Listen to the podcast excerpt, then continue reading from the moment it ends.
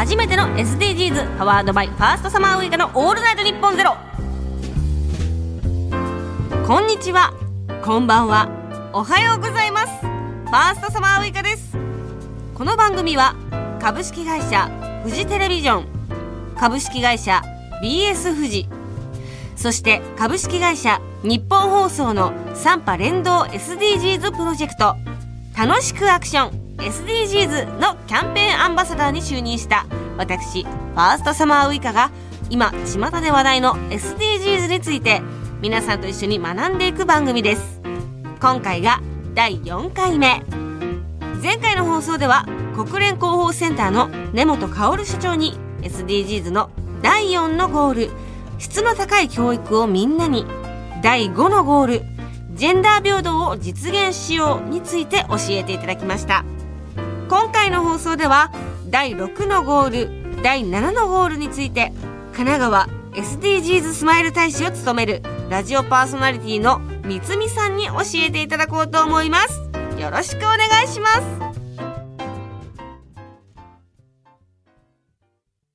えそれでは三つみさんよろしくお願いします。お願いします。まさか ここのね日本放送のブースでお会いするなんてのも私たちあの FM 横浜で 時間はね私がスタジオで生放送している時に、ウイポンウイカちゃんが入ってくるっていうのであんまり会うことはなくてすれ違うぐらいの感じなんですけど。いつも私が始まる番組の前にこうバトンパスを渡してくださるような形でね。この後は上松さんとファーストサマーウイカちゃんのドレセンですみたいな感じでやらせてもらってます。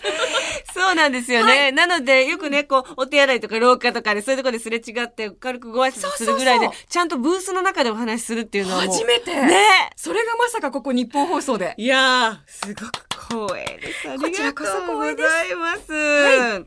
あの、三つみさんはね、もう皆さんご存知、ラジオ DJ ですけれども、普段、FM 横浜で、もちろんメインパーソナリティされてらっしゃいますけど、他にはどんな番組やってらっしゃいます他、えっと、F 横では、いいねっていう番組をしていて、基本的にもともと立ち上がった経緯が、環境にいいこと、あ。何でもそのいいねって言えることを目指してというので立ち上がって、はい。今11年半なんですけど、いいねって ENE って書くんですね。はいで、それも、いいね、あの、お米のいいねもいいねそうだし、うんあと、いいねという言葉もそうだし、うんあと、エネルギー。エネルギーという意味の ENE。そう、意外とね、なんてぴったりな。で、そこから実は、今回呼んでもらえたところにつながるんですけど、神奈川 SDGs スマイル大使。イエスアンバサダうわー。あそう。そうだったんですね。うん。私バトンを受け取っているのにもかかわらず、今知りました。そしてあの、局からの仕事じゃないんで、あんまりそういうのを公に言わないでみたいな、ちょっとこうね、暗黙のやめとけよっていうのが、ちょっとプレッシャーかかってるんで、そうなの。この、そんじゃあ、スマイル大使、神奈川 SDGs スマイル大使っていうのは、いつからされてるんですか？神奈川県庁から2018年の12月に5人目いただいて、それからやってます2。年近くということですよね。きっかけっていうのはやはりその、いいねがきっかけなんですかそう。その、まあ、いいねでゲストにお迎えしていた私がメンターって呼んでるメンター？川亭さん、そう、あの師匠みたいな方がいらっしゃって、川亭さんっていう方がいて、はいその川亭さんと SDGs について、もっと日本でやっていけたらいいよねというので、フォーラムで司会させてもらったりとか、へそういうので全然、だから随分前からやってたんですね。そうなんですそう。で、それね。がきっかけになって、え、じゃあ笑顔もいいし、ちょっと作っちゃおうねって言って役割を。はあで、神奈川 SDGs スマイル大使がでスマきたんです。イル大使。はい。あじゃあもう三つみさんのために作られた大使なんまあ、ですねそう言っ。ちゃうとちょっとあれですけど、うんうん、まあでもそういうことですね。いやでも、うん。ぴったりだと思います。本当に、やはりお昼にね、横浜のみんなに元気を与えている。うんそしてそれが、まあ地球にどんどん広がっていったらいいねって、まあ規模大きく言っちゃってるけど、でもそういう一つ一つが大事ですよね。はい。そんな三つみさんに今回は、はいここ日本放送で SDGs の17のゴールの一つ一つをより詳しく教わっていきたいと思います。はい今回は6つ目。安全な水とトイレを世界中に。という項目です。はいこちらをぜひ、三つみさんから教えていただきたいです。では、ウイポン。はい覚えておいてほしいのが、私たちが毎日使っている水の量はおよそ300リットル。一人当たりですか？そうです。一人当たり。300も使ってるんですね。300リットル。これだから、一般家庭の浴槽一杯分です。浴槽一杯分ちょっと出ちゃう感じかなあ覚えておいてください。はい感覚として。あ。うんうんうん。で、そのうちほとんどを体だって、お風呂入る時とかね、うん体だったり、衣服、使ったお皿を洗ったり、トイレを流すことに使用してます。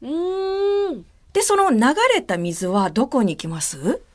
まあ、下水ですかね。そうそうそう通って処理されて、はいまあ、海へと行くわけなんですけれども、その水がどういうものかによって自然に与える影響っていうのは変わってくるんです。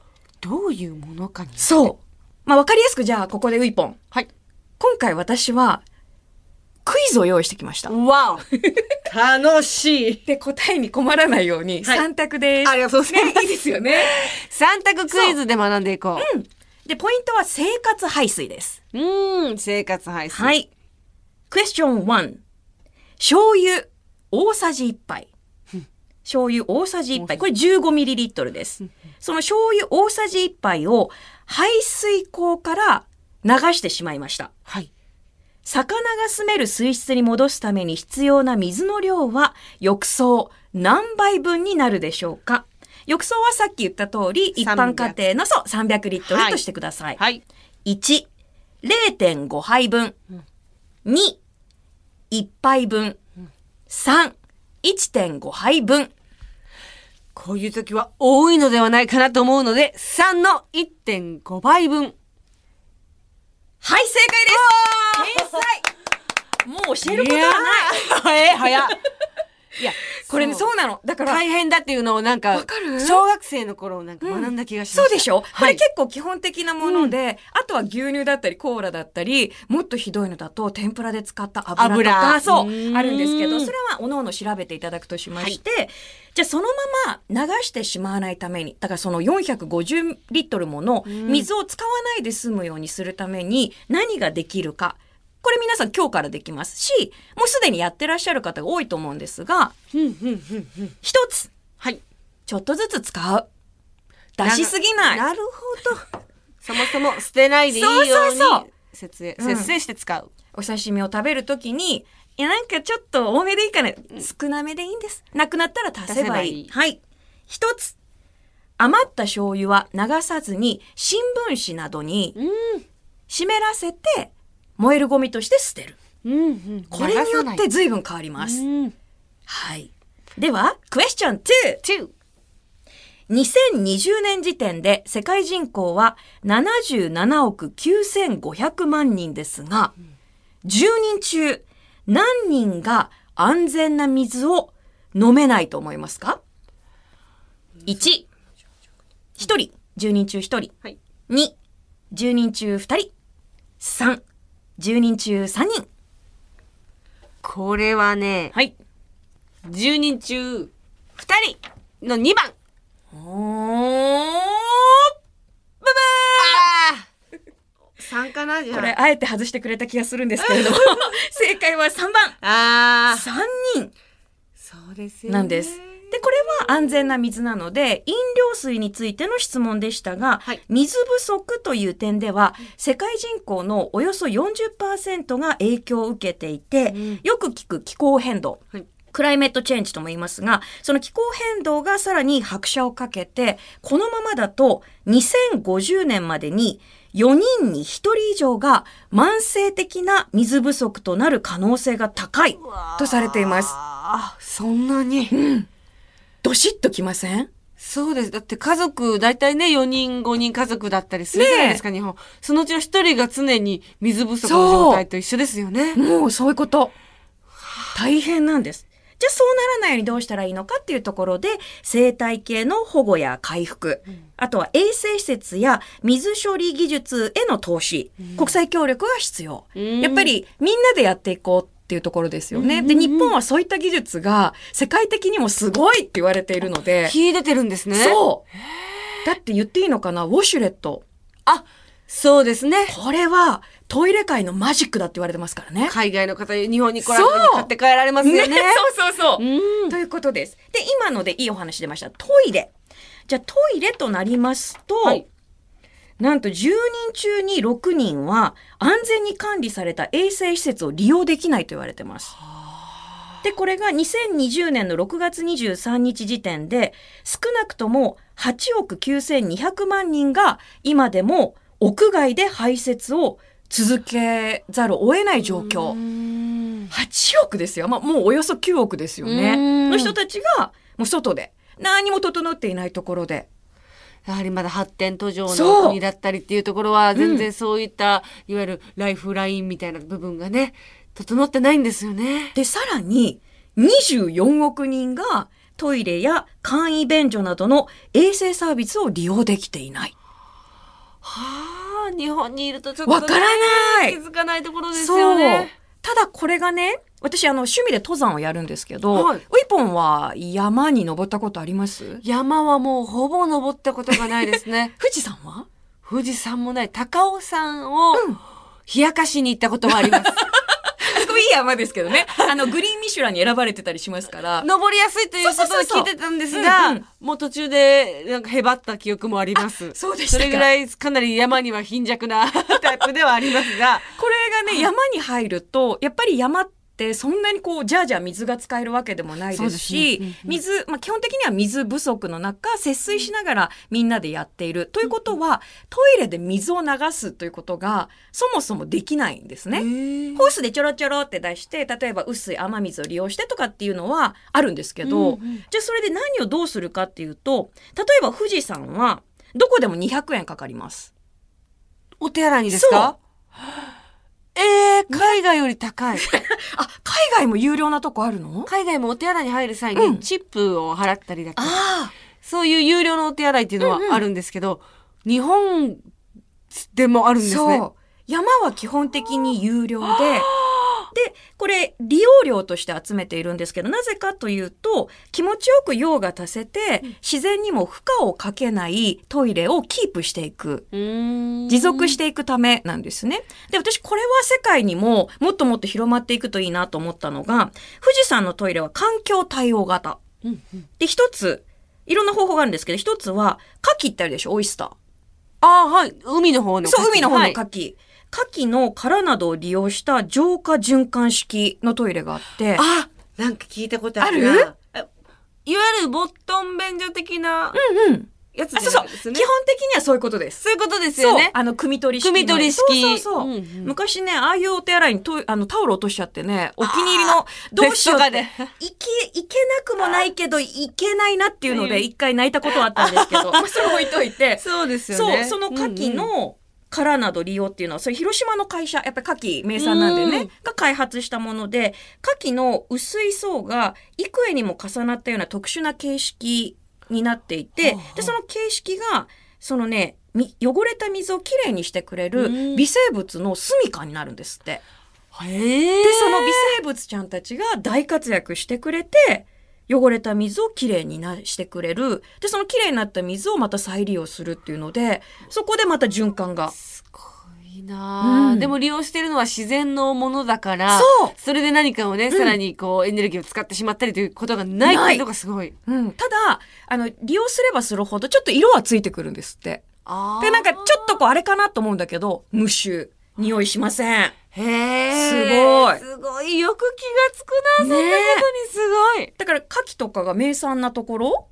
まあ、の北場所えっ、と、東北とかも。そうだし、みたいですだから世界でもね、例えばそういうところがあれば、これ使えるし、あとはおがくずや木質チップ、その木のチップを利用したバイオマス。これよく聞きますよね。うんはいで、そこでも、例えば使ったチップとかも、肥料として再利用できたりするので、これぜひ、行かないかな、世界にと思って。もう行ってるかな？そうですね、うん昔ながらのね、その、こう、声だめとかで、そうやそうそうそうってましたよ。やってまウしたよね。一本の、あれ？年代でもそういうの経験。あ、でもあったかも、小学校の低学年とかで、うんそういうのは。畑でね。ね、やった気がしますけど、うんそれをさらにこう、やり、使いやすく、そうして、こう、地だ球現代風に？現代風に、アップデートされた状態で地球に還元していくっていうの、素晴らしいですね。ねいいですよね技術の進歩が。いや、やっぱりね、これはね、アイデアだなと思いました。